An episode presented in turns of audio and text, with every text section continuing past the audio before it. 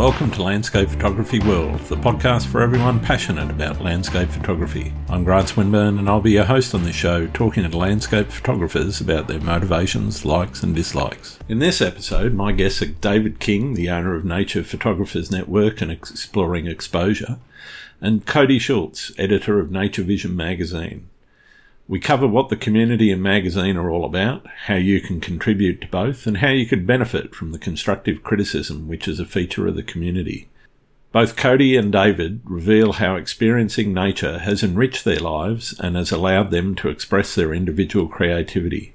Cody shares how photography has helped him address mental health issues, while David touches on his transition from astro to landscape photography and the challenges he's encountered in doing so.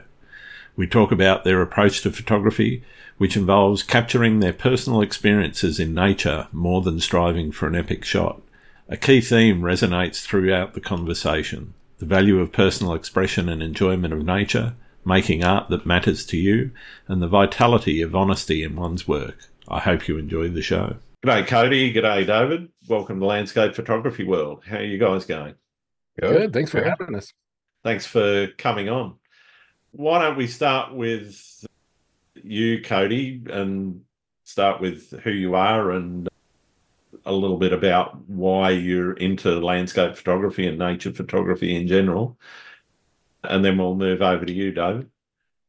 Yeah, so I'm Cody Schultz. I'm the editor of Nature Vision magazine.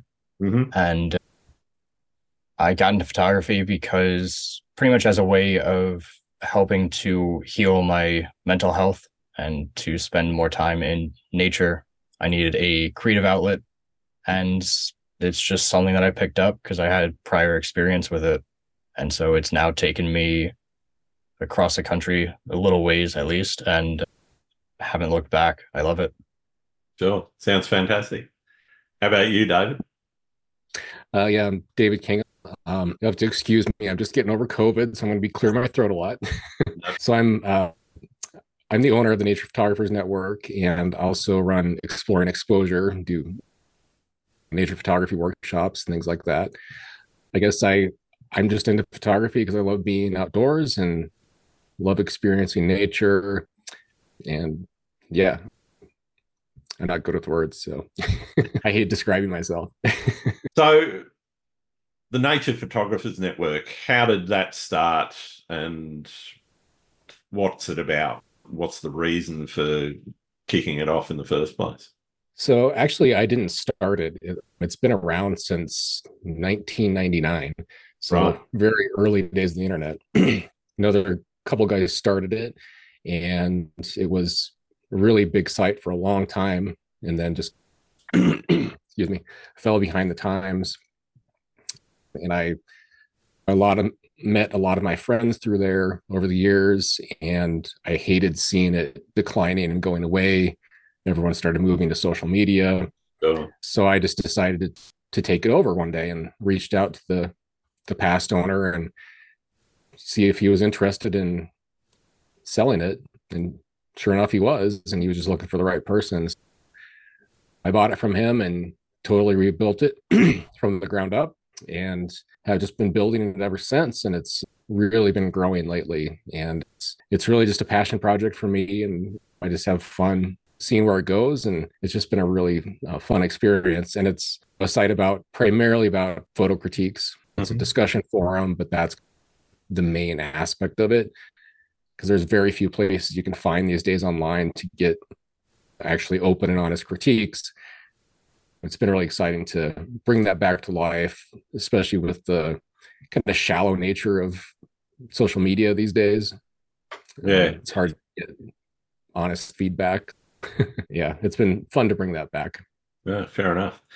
And what's the relationship with the Nature Vision magazine? Where does that hook up and and type come in? Yeah, so it's an extension of NPN. We, Cody and I, just started doing like articles on the blog for the for NPN for a while. And one day we just decided this needs to be a magazine. It's got to be something bigger than this. So we just went for it and started publishing a magazine. And it's been crazy fun adventure trying to figure this whole thing out. But we're we have three issues out now and got another one coming out in March. But we really wanted to focus on the creative aspect of nature photography. Yeah. Right. And also extending the voices of people that otherwise don't have a platform. So we rotate through a lot of different authors for these articles so that we're not just stagnant with the same few authors in every single issue. Yeah. So really want to expand those voices from lots of different people. And I think that's really exciting. Yeah, cool. So, what is the future for the network and for the magazine that you you're, you're looking at at the moment? Obviously, you've started to regrow that critique family or community, for for want of a better term. Where do you see it going, and how do you see it developing in the next couple of years? I think just further expanding this, further expanding the idea of the magazine. Yeah, I don't know. Beyond that, we just take it day by day and try to keep growing things and just coming up with new ideas all the time. Yeah, cool. In terms of your own photographic journeys, I'd like to explore that a little bit if we can. Where did you start your landscape photography journey or your nature photography journey? And where did you then start to go, oh, this is a little bit more than just a hobby? It's actually a passion, and I'm now starting to feel that this is a an artistic expression as opposed to just documenting, which is where everyone starts in their journeys. I think well, with Cody, me, it, it was. I started off with it, picked up my first DSLR around 2014, and from there, like you were saying, just started off with basically photographing whatever I could, whatever would stand still enough for me to get a shot off, and and then it just slowly transitioned into something more meaningful. I think it was 2016 that I started with landscapes, started focusing on nature, started going out in on hikes with my girlfriend and from there it just really kicked off into something that was so much more than just bouncing around from one photo to the next, one subject to the next. I actually had a focus with everything. And then it really everything really came to a head in 2019 when I started with film photography, with large format film in particular. Mm-hmm. And it became so much more than just taking pretty pictures. It became more of trying to express myself as a individual, as an artist. And around that same time is when I started pairing words with my photographs and writing articles about being out in nature and about mental health and creativity and all of that. And so it's trying to figure out the direction that it's going in now is where I'm at. But for the most part, it's, it's just a matter of photographing what comes naturally to me, what calls out to me, and seeing where it takes me. How about you, David? I would say photography has been ingrained in me from a very young age. My mom was a photographer and she had a dark room in the basement growing up.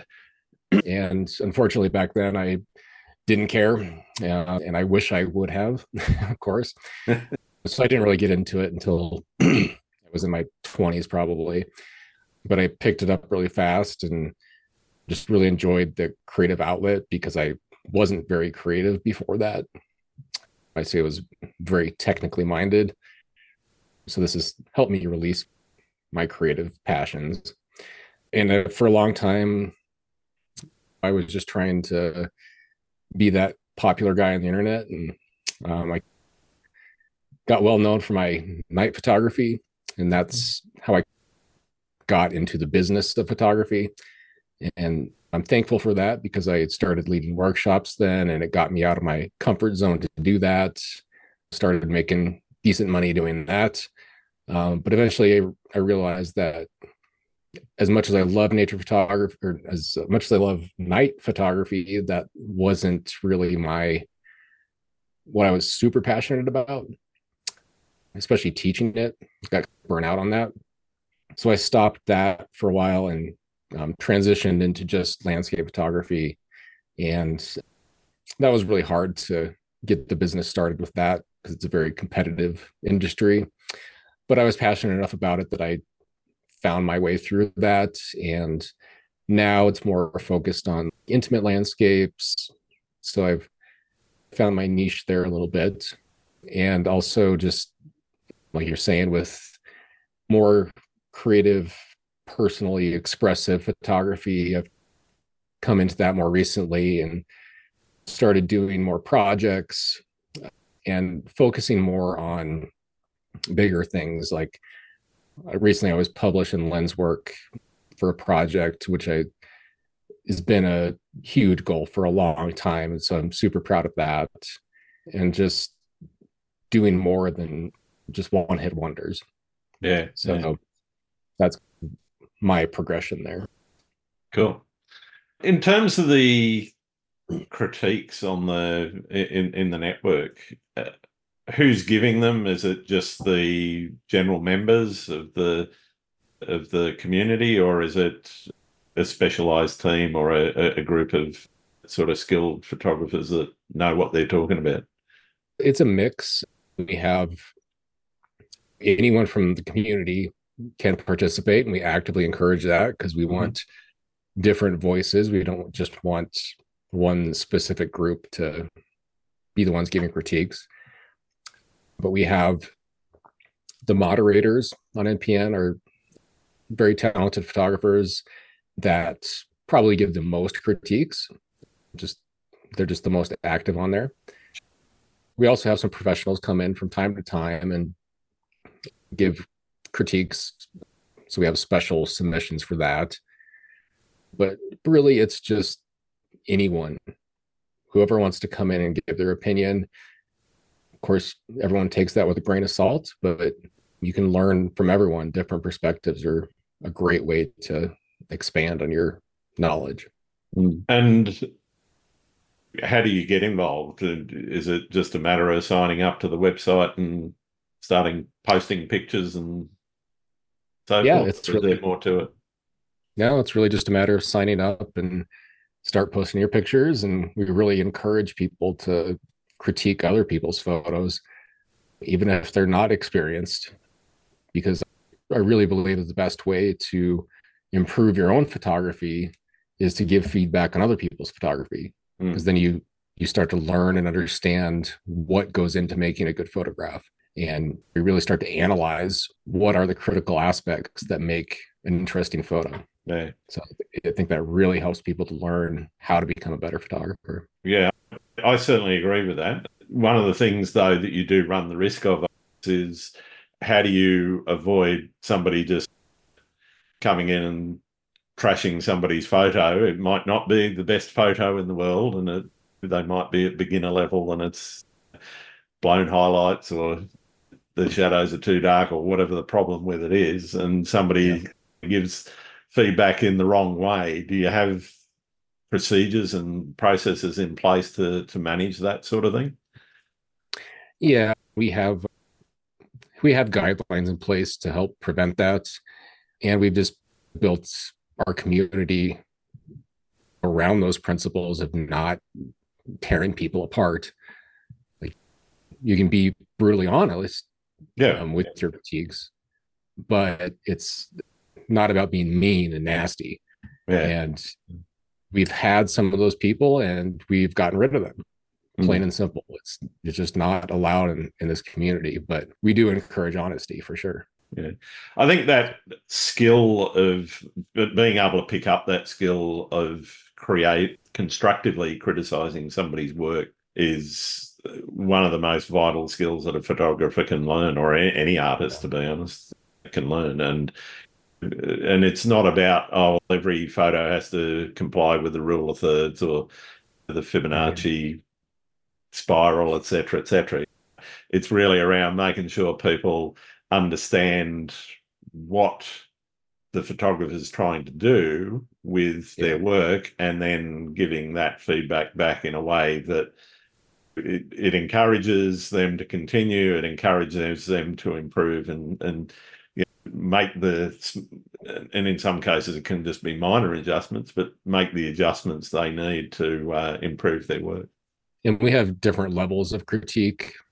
So we have you know, just a basic critique, which most people go by, and then we have a more in-depth critique where the photographer actually has to self-critique themselves and mm-hmm. really explain what they're what message they're trying to convey, things like that so that the person giving the critique has more context and can help them achieve what they're trying to achieve. So I, I think that's a lot more powerful there than just a regular critique, but that does take some bravery and really knowing what you want to do. So that's, yeah, that's really important. Yeah. And does that critique, not necessarily the critique, but the work and the articles that end up in the magazine, is there any connection between the two or are they totally separate. We definitely have some, we have a lot of connections between the two. We feature different NPN members in each issue. Mm-hmm. And we also have discussions that link back to the articles, things like that. And we're trying to integrate more of that. We definitely have more ideas to do more of that stuff to really keep the community integrated with the magazine. So we're going to keep evolving that. The magazine isn't just stagnant. We're going to keep um, adding stuff like that too. Mm-hmm. I think that was the best part about when we started up with the magazine was that when David and I were talking about it, we knew that we had this unique opportunity because a lot of magazines don't natively have a community that's built prior to the magazine or even afterwards. A lot of them tend to be different groups on other social media platforms. And since we had this community already built, we decided that we wanted to intertwine them as much as possible. And so while we do have options in terms of you can just join the Nature Photographers Network community, or you can just get the magazine, we do have an option where you can get both, and then you're getting everything possible. You're getting the article discussions, you're getting the chance to be featured as a NPN member or interviewed to different capacities and everything else that David and I plan on coming out with in the coming issues. How do you see the experience that you've got within both of the two ventures, the community and the magazine, has changed the way that you actually take photos? I'm not really sure. I don't know that it really has. Okay. I don't. Yeah. I'm not sure how to answer that one. That's fine. That's all right. I guess personal expression is a big part of and communication. You actually mentioned with one of the critique levels that people have got to give some kind of idea about what it is they're trying to express. That personal expression, how do you infuse your own style and vision into your images? obviously everyone kind of gets to a point where they start to develop a style of their own. And I'm just interested to see how that sort of is played out in your own photography careers and how your style has developed and where you see your styles going. I would, sorry, I'm drawing a blank. Huh? David's got COVID brain. Yeah, for sure. you can go ahead, Cody. I think the biggest thing is that everybody has their own unique vision from the very get-go but it's through like the typical imitation of others and figuring out what inspires you and then over time building off of that uh, i think a lot of photographers will and this goes with any creative pursuit will start off with some people that are that they really enjoy the look of what they're doing and the feel of it. And then we'll go and continue to imitate them until they get to a point where they can see that drifting off point. And i think that's something that i have certainly done. I started doing black and white photography solely in 2017 because i was inspired by ansel adams like every landscape photographer out there. And then from there i've been inspired by others and i've picked little inspiration points from there and have created my own vision, but it's also something that is constantly growing and constantly changing as we figure out more and more who we are as individuals, as artists, and as we continue to see the world in different ways. Sure. Yeah. Taking all of your life experiences and distilling that into a photograph is really what personal expression is all about. It's showing yourself through your photographs. So I know it's that's really hard to understand when you're starting out. And Cody was saying you go through this process to learn all the little technical bits mm. and trying to figure out where you're going. And I know when I started out, I experimented with a million different things, every every different type of photography, and you know, eventually found that just nature photography is what connected with me, and more specifically, landscape and intimate photography. But through that, I think you just you find your voice, and it eventually comes, and it's it really just takes patience and determination to find that over time because it's not going to happen overnight for most people. It mm. just takes years and years of trying different things and figuring out what makes sense to you. And I I feel like personally I'm just figuring out my figuring that out myself. Yeah, it definitely takes time to find that. Yeah, sure. But I also don't think that it's anything that should be stressed over to the point where you mm-hmm. want to put down the camera. It should be something that comes naturally because eventually it will. And even if you put two photographers side by side, line up the compositions to be almost the same, they're still going to come away with something that is at least slightly different. You're never going to get the same photograph twice. Yeah. So I think that's something important to keep in mind too. Just do your thing, uh, imitate here and there that you want to, and eventually you will come out of the other side with your own vision. Yeah, yeah. and I, I think it's super important to not compare yourself to others. I think that's the most toxic thing you can do is because there's always going to be someone better than you, no matter what level you're at. the most amazing photographers look at other people's stuff and go, "Damn, I wish I had that photo." Yep, it's just a horrible thing to do. So focus on your own work and what makes you happy and that's the most important thing to do i think yeah. and i think to add to that real quick too is having worked with the magazine and con- been in contact with so many different photographers of varying stages you would be amazed with how many big name photographers i've talked to that feel the same exact way that every other photographer does in terms of getting burnt out in terms of not feeling like their work is good enough despite having had decades of massive success, you would never think of these guys as having these or experiencing what lesser known photographers do. But everybody goes through it at least at some point through their career, which is definitely something to keep in mind. Yeah, I think that's definitely one of the, the the themes that this podcast has followed is that uh, comparing yourself against yourself is totally fine because what you should be seeing is early days. You you're learning, you you're experimenting with technique and experimenting with style, etc.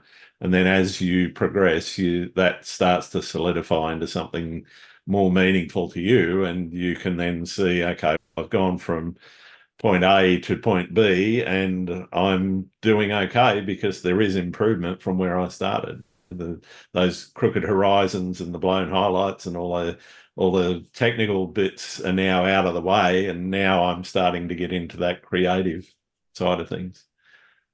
Said, I guess one of the things that I'm interested in is how has that that imposter syndrome that everybody gets how have you personally dealt with that in in your own photography i would say for me i've largely become celibate with photography. Obviously, Cole Thompson talks about that a lot. I don't fully ignore everyone else's photography, but I've really pulled back and I've largely gotten off of social media um, because I just feel like that was influencing me too much mm, and making me think too much about my photography rather than just doing it and yep.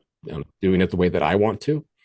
So yeah, I just I don't look at other people's stuff much anymore.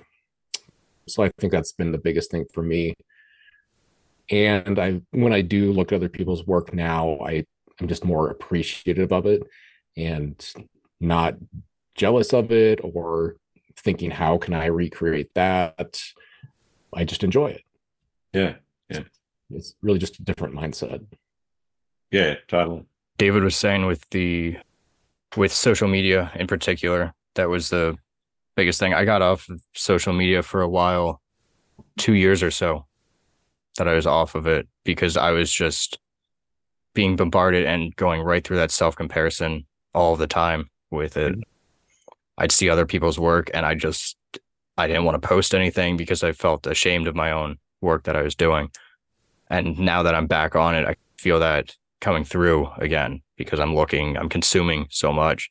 Yeah. Which makes it really difficult, especially these past few months, because I just haven't been getting out as much. I've been taking care of two puppies at once. And so my days are a little hectic and trying to get out of and photograph is difficult, but mm. it's even more so when you're constantly uh, looking at other people's work and comparing yourself to it. You just get into this funk. You've mentioned, as I said before, the incorporating elements of storytelling or getting the image to communicate something. What techniques are you using to convey a sense of mood or emotion in your photography? For me, I think it's just a matter of focusing on what calls out to me most. I don't think it's necessarily anything about specific techniques or uh, post processing or anything like that. It's a matter of learning to see what learning to see what means the most to you and what you can work with. There are also times where if you're looking to tell a story, there are stories all around you, depending on, especially in nature, depending on what you want to look for. There are constantly stories of trees falling over and relying on one another to hold themselves up, even in their dying moments, uh, and little instances of tiny fledgling trees that are cropping up and that are being shaded and protected by elder trees. Mm. So I think it's more a matter of seeing than it is of any technical processes, at least for me. I think for me, it's I've gotten away from that mentality of seeking out that one epic shot. Yep. And instead trying to tell a story of a place through different photographs it could be grand scenic or it could be the smaller scenes of the landscape but really slowing down and noticing things that i find interesting so it's it's not just the story landscape but it's the story that i'm telling of the landscape of the way that i experienced it so I, I think that just has a different feeling and mood than just seeking out that one amazing shot that's going to knock the boots off everyone.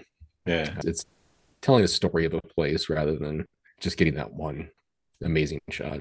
A lot of photographers talk about what Cody just mentioned, seeing differently. And I think most landscape photographers in particular definitely see the world differently to most people that are wandering around. How has your vision changed through landscape photography? I think since I started focusing more on the intimate landscape, uh, especially the intimate small scenes of the woodlands, I notice a lot more when I'm walking around. I'm not overlooking the different uh, fungi that are growing up. Then I'm starting to notice more the little salamanders and little creatures that I'm walking past or that are skittering across the pathway for me. The kind of stuff that I always overlooked when I was heading to a waterfall that I wanted to photograph because at that time that was the only thing that was of interest to me on that in that park. So that's definitely been a major change just once I started seeing the forest for the trees to use that expression it's my photography definitely shifted. Yeah, pretty similar here. It's all about noticing the details. I tend to relate things back to music. When you really get deep into music, you appreciate all those small details, the little things that the drummer's doing and the, the bass player's doing, and how those all come together and just blend into this beautiful thing. Yeah. You don't just you're not just listening to the song, you're noticing all these little details that make it so much more rich. And it's same thing when you're out in the landscape and you just notice all these small details that before I was a photographer, I would just pass by and have no clue that was there. And now I just notice all these small things and it just makes that experience so much more rich. Hmm. And it just it changes your life once you start noticing those small things. Yeah, totally. What does success look like? Still trying to figure that one out. it's funny. It's funny you asked that because I wrote something last year about 4,000 word article on success that I have yet to publish because it is something that is, at least for me, constantly changing uh, mm. how you measure success.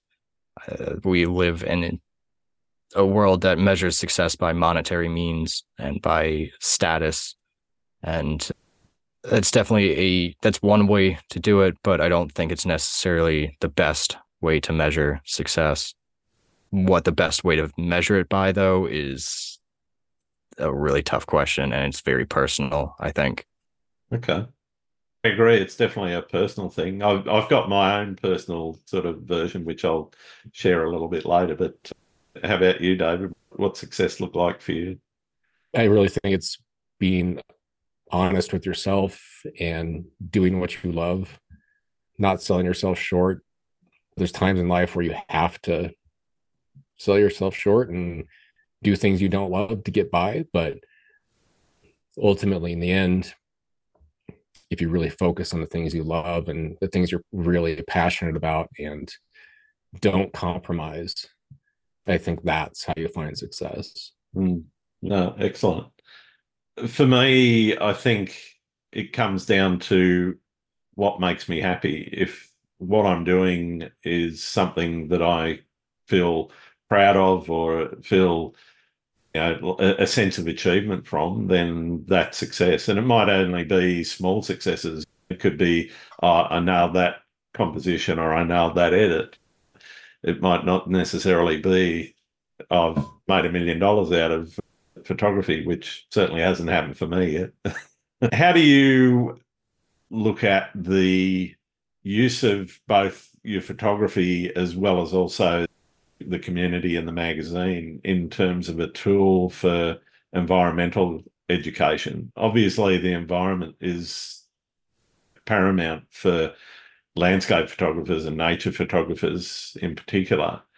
How do you see that role that photographers can play in promoting conservation efforts? We're trying to um, dabble into areas of that. Um, it's not our main focus in the magazine, but we sure, definitely sure. want want to promote things like that. I was one of the founding members of the Nature First movement, and that has floundered a little bit. Um, but we definitely want to still keep conveying those messages, and we'll definitely have articles that try to push those ideas forward more. So we definitely not our main focus, but we definitely want to bring those ideas into the magazine and the NPN for sure. Sure. Yeah, it's something that we are sprinkling through, but we want to maintain that main focus of creativity and how to have a more creative outlook and appreciation with photography. I'm in contact with a number of photographers who are doing some great conservation efforts and having them write articles for us as well that's able to mix those two focuses together uh, mm. is because it's definitely important for us to focus on too. Definitely. Do you have a favorite spot that you have to keep returning to? Some place that just you haven't nailed or you haven't you've got unfinished business with that just keeps calling you back? Is there somewhere in the world that you've just got to keep keep going there? For me, it's Death Valley. I I've been going there every year for several months, every year for the past 10 years or so. and I never get tired of it.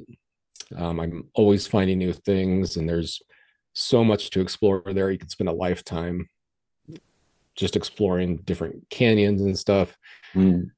So it's and it's just a really special place to me. It's where I feel probably the most at home. So it's yeah, just a really neat place for me that I will never grow tired of. yeah, for me, it's uh, probably my family's cabin. My family uh, owns property in northern Pennsylvania and mm-hmm. Has had that property for the past, I want to say 40 years, 30 years, something like that. It's where I learned my deeper appreciation for nature. It's where I have spent so much of my life. And from a photographic standpoint, I am continuously finding different photographs, different compositions, different things to appreciate as I watch the property change. So it's a very personal, personal area that I have exclusive access to. That I don't ever have to worry about anybody comp stomping me because it's not going to happen. So it, it's great. It's I'm always going to be returning there, and I can't wait to see how projects form out of that property. So sounds magical. Pardon me. I'm interested with a lot of photographers how the landscape itself in which they photograph has changed the way that they photograph. Obviously, seascaping is very different to climbing a mountain and, and, and so forth how is the places or how have the places that you regularly shoot influenced the way and the, the techniques that you're using to to capture those environments for me i grew up in colorado so i was always in the mountains and mm-hmm. i always thought i was a mountain man and that's where i belonged but then i started going out to the desert and realized that there was something really special there that I connected with possibly even more than the mountains. So I, I think that's really changed the way that I view things and it changed the way I approach everything. Yep. Uh, because I, each new area that I visit is a unique opportunity to experience something new. And, and who knows, I might connect with that in a different way and love it even more than the desert. Who knows? So I'm just very open minded now about seeing new places. Like when I go to the ocean now, it's a very different experience than being in the desert, obviously. And I love doing like long exposure black and white stuff on the ocean now. And it's one of my favorite things to do. So I've, I don't know, I guess I'm just not constrained to one specific area now. And I, find joy in all the different places that I visit. Yeah, for me, it's the opposite, actually. I grew up in the forest. I have really come to more deeply appreciate it as I read more books and as I personally experience different aspects of it as I learn more about it. And it's where my photography blossomed the most more so out of necessity than anything else. We in Pennsylvania here, we really don't have much else besides woods and waterfalls. So I That's just went with it. no, the waterfalls start to get a little boring and samey after about two years, three years of photographing them, though, in guess, particular yeah. areas. but it, as I started to learn more about the natural world around me, is when my photography really started to change, and I started to focus on the more intimate details. Like I said prior, yeah. What's your most memorable experience out shooting? So in end of July, beginning of August of this year, I went out with my dad to Colorado and actually met up with David in person for the first time, which was nice. And uh, I think the most memorable was my I would we stopped in uh, American Basin and I just wanted to hike up a little bit, not terribly much because my body was not at all acclimated to that area, but I was hiking along and my dad was just hanging out at the parking area and as I was setting up for a shot, he like turned I turned around and he was turning the corner coming up to me. And it was just one of those things of like I was proud of him for having pushed himself to hike because he's not like huge into hiking or anything like what I am. And to have him essentially aside of me exploring the landscape around me while I was photographing it was a really cool experience. That whole trip was a really cool experience. Nice. And I'm gonna sound stupid here, but I try to live in the present as much as possible. Each new experience to me is the most memorable. Yeah.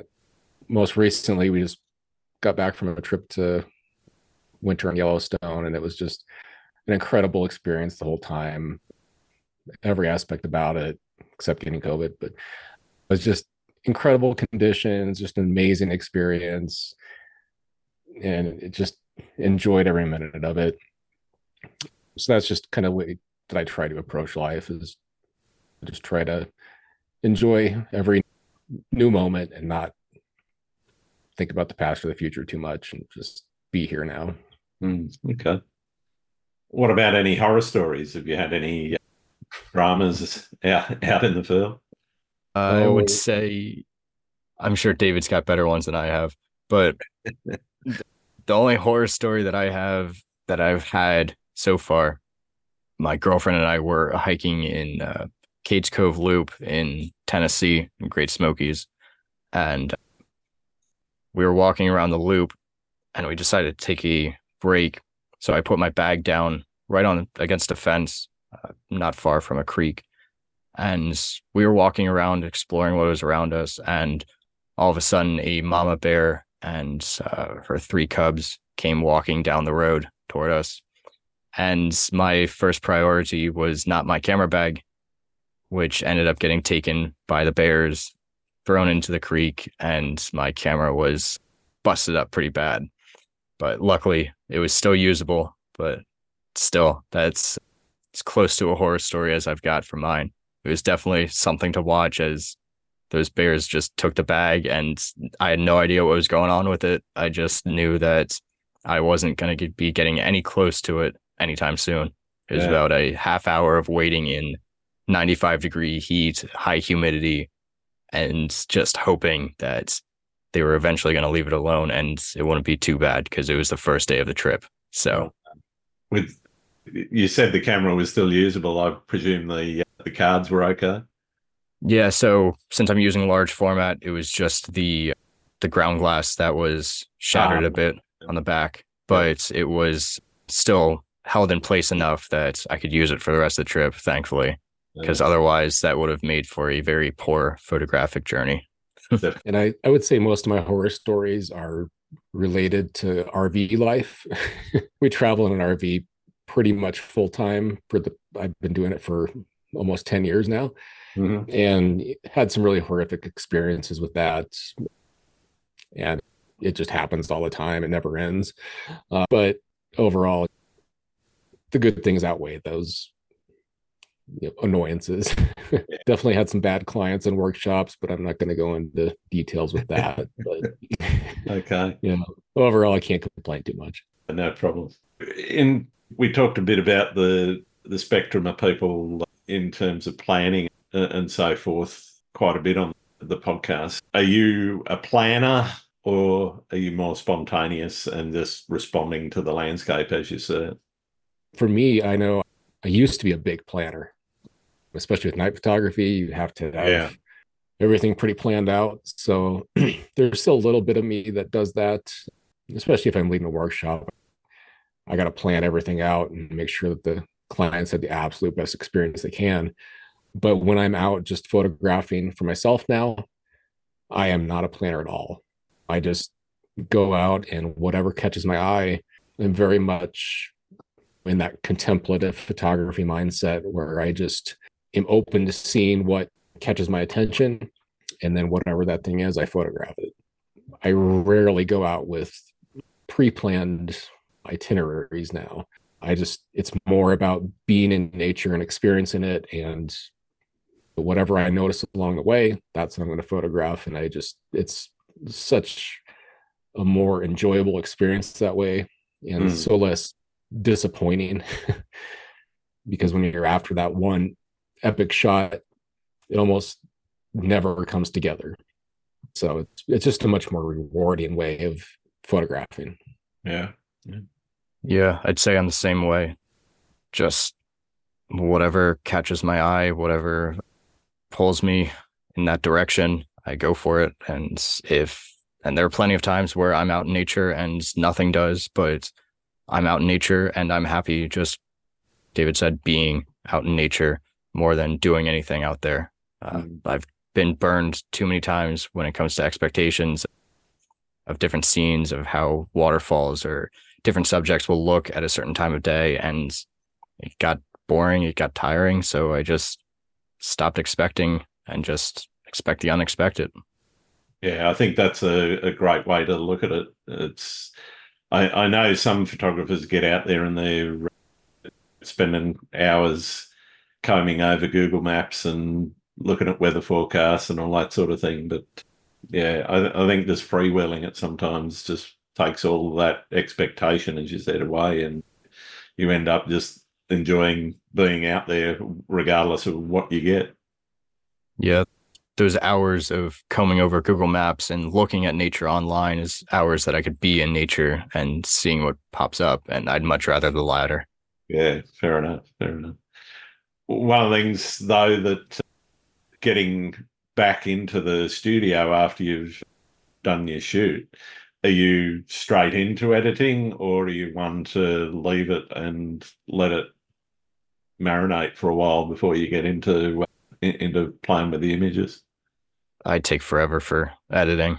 I take forever to develop film and to go through that process. I have about 10 sheets of film 10 photographs which doesn't sound like a lot to anybody else listening but that are just sitting around waiting and i don't even know what they look like. I don't know if they turned out I am in no rush. I'm terrible with updating my website with photographs and all that because I just, I like I said, I'd much rather be out in nature than yeah. be looking at a screen and anything else. I would say when I started out, I was on it.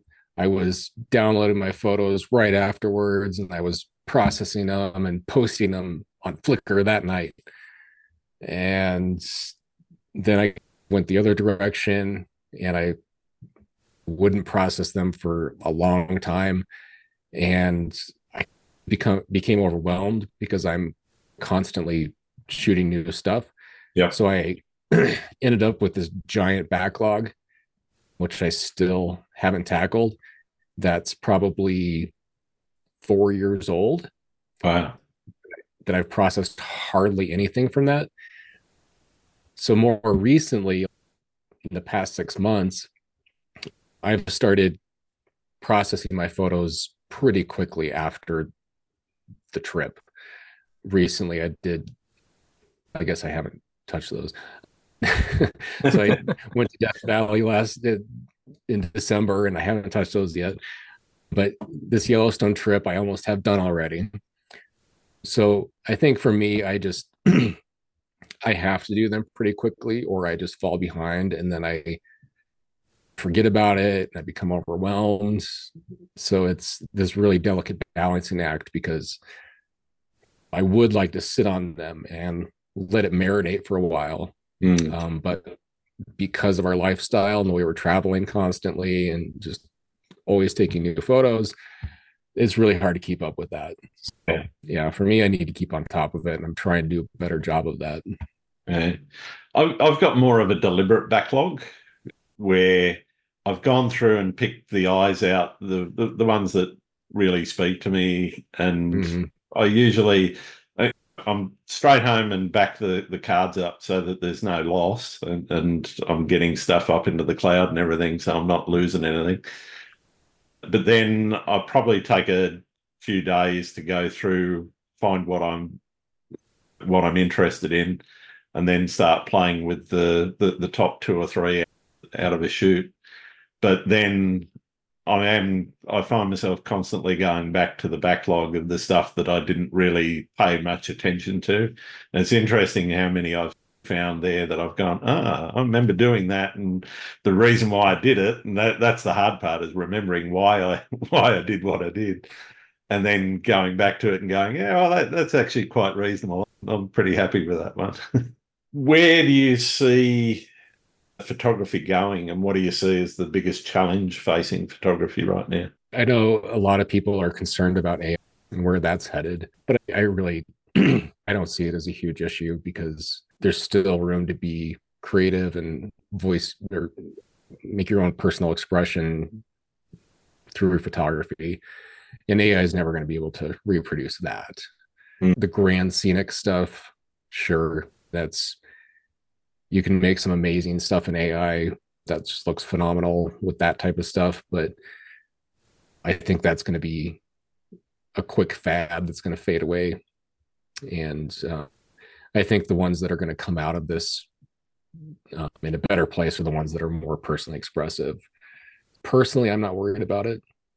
I know it, it will change the landscape quite a bit, but I think if you're more focused on creating something that's more personal to you that it's not going to be an issue. So i'm not worried about it myself. Yeah yeah. They had that same argument when photography came on the scene against painting and sure. all of the more traditional arts. I just said that they had camps where photography was going to take over and no one would do traditional art anymore and they had camps where photography was just a fad and would disappear.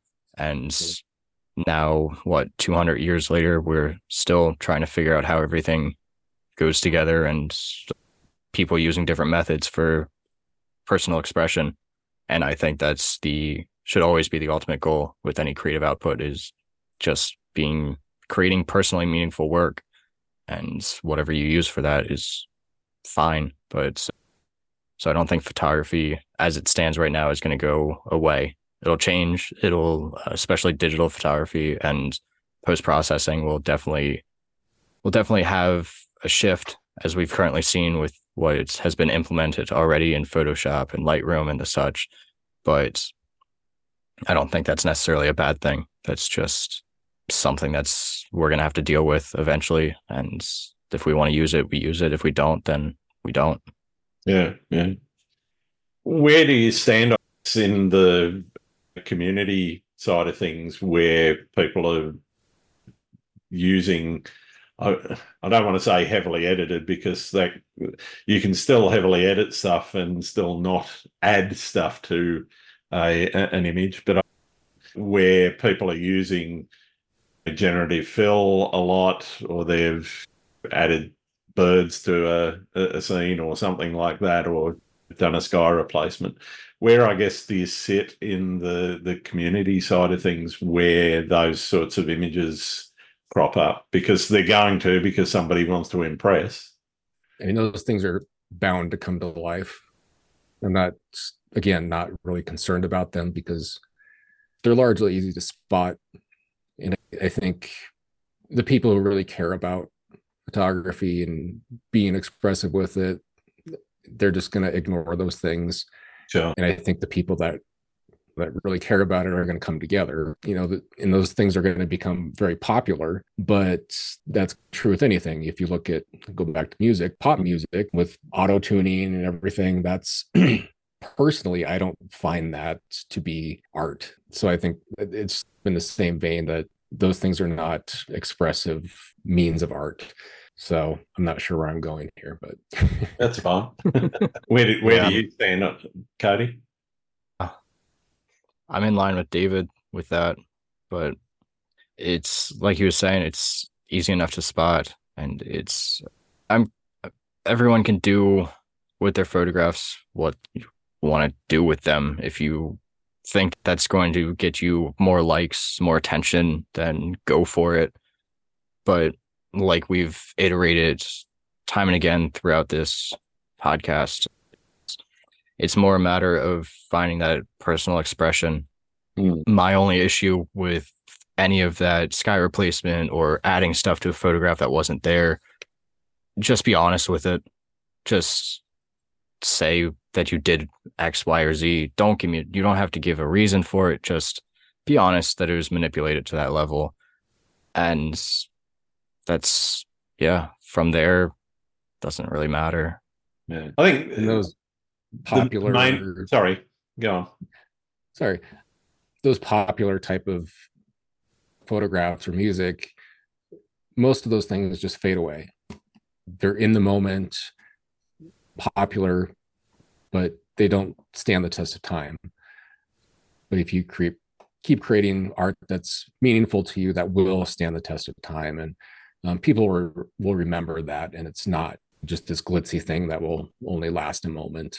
Mm, yeah. I think it's really less important on social media far more important where somebody's being dishonest in trying to do a, a journalistic piece where they're actually seeing showing you something that didn't happen or showing you something with people in it that weren't there or whatever or with competitions say the when somebody's not being very transparent about their process we've already seen a few photography competitions where ai imagery has actually ended up winning where do you sit in terms of those competition entries that are being less than honest? I think it really depends on the competition and what the intentions are. Something like the Natural Landscape Photography Awards, where they expect there to not be anything like that. Hmm. Then, of course, that's not going to be allowed at all. It's harder when they're a bit more open about accepting those things. But I think if they're willing to accept things that are totally AI generated, that those competitions are just going to again fade away because well, they're going to lose um, credibility in my in my mind. Right, yeah, totally lose value in those. Have you ever hit a creative wall, and if so, what have you done about it to get yourself around it, over it, under it? All the time. it's just a it's that's part of the creative process going through that those phases of sometimes you're doing amazing stuff sometimes it, you're just creating garbage constantly. But really all you can do is just keep doing the work. Just keep pushing through. Keep photographing no matter how much it hurts at the time because you feel like you're just such a failure. Just keep doing it. And there was a book i read. I think it's oh god what is it? I want to say Steven Pressfield. The- War of Art, yeah. yeah. Yeah, that's one of the tenets is just do the work. Just keep pushing through and eventually you will get through it and you'll start being creative again. Mm. But those times in between can be really painful. And on the opposite side side of that spectrum though too, mm. it's also an individual thing. Sometimes if you hit that wall and you keep trying to push through it and you just can't get out of it on the other side i don't there's no shame in putting the camera down and or mm. putting down what you want to be doing and give it a rest for a bit mm. there are times where i need months until i pick up the camera again till i feel creatively fulfilled whether it's because i'm busy doing something else or I just don't feel it. And especially when you're photographing things that are so personally meaningful and you're relying on that inner feeling, it can be very tough to continue to push yourself through a through that wall. So it's a matter of when it comes to that, figure out the process that works best for you. If for David it's pushing through, then it's pushing through. But there's also no shame, like I said, of just giving it a rest for a bit and maybe try painting or doing something else for a little while to help reignite that creative pursuit. Yeah, so, even if it's something as simple as going out and trying to do rafting or surfing or something just to something to stimulate your mind in a different way. You could always try too. Just one thing that's worked for me in the past is mm. write about the photographs that you've taken before. Just do 500 words, 1,000 words of the backstory behind a photograph, why you photographed it, why you chose the technical settings that you chose, whatever. Just write about that photograph, and you never know, it may spark your desire to get back out in the field and start working on new stuff again. Absolutely. Absolutely. What's your favorite thing about being a photographer? The excuse to be out in nature all the time, or as often as possible, I should say. Yeah, same here. The that and traveling and experiencing new things is probably the most most important things for me. Yeah, fantastic. We're uh, coming near to the end of our time. I've got a couple more questions for you. First off, and this is probably an unfair question for somebody running a community of photographers. Are there any photographers that you think I should be talking to on the podcast? I don't have an extensive list of who you've had before, so I'm not really sure. That's okay. The one photographer, I don't know if you've spoken with him before. Paul Sanders. No, I uh, haven't had Paul on. Yeah, I would definitely recommend talking to Paul. And yeah, he's the first guy that I can think of right now. Brilliant. Okay, thank you. I've got one more qu- one more question for you, and uh, for many listeners, it's the most important one that I ask, and it's trying to get to the bottom of a, a problem that the not just the photography community, but the photography community is trying to get to the bottom of for a long time. Do you like pineapple on pizza? It's okay. I'll have it. I'll have it sometimes. Jennifer really likes Hawaiian pizza, so I don't mind it, but it wouldn't be my first choice. I don't remember the last time that I had it, but mainly because nobody else in my family likes it or eats it. But every time I've had it, I've liked it. Fantastic. Thanks, gents. It's been wonderful getting to know you a little bit better and uh, finding out a little bit more about the uh, Nature Photographers Network. Where can people find that? And also, individually, where can they find your work? They can find everything at naturephotographers.network. And my personal stuff, you can find it either davidkingham.com or my workshops are and me and Jennifer's workshops are at exploringexposure.com. Yeah, and you can find my personal website codyschultz.com and that's all that I've got. Fair enough. Thanks very much, gents. It's been wonderful. Oh, thank you, Grant. Yeah. Thank you. Thanks again for listening to Landscape Photography World. I hope you enjoyed the show and keep listening because I'll be joined by some great guests in upcoming episodes. You can find my work in this podcast at grantswinburnphotography.com. I'm also on Twitter, YouTube, Vero, Instagram, Facebook, and Threads. I'm Grant Swinburne. Hope to see you out shooting soon.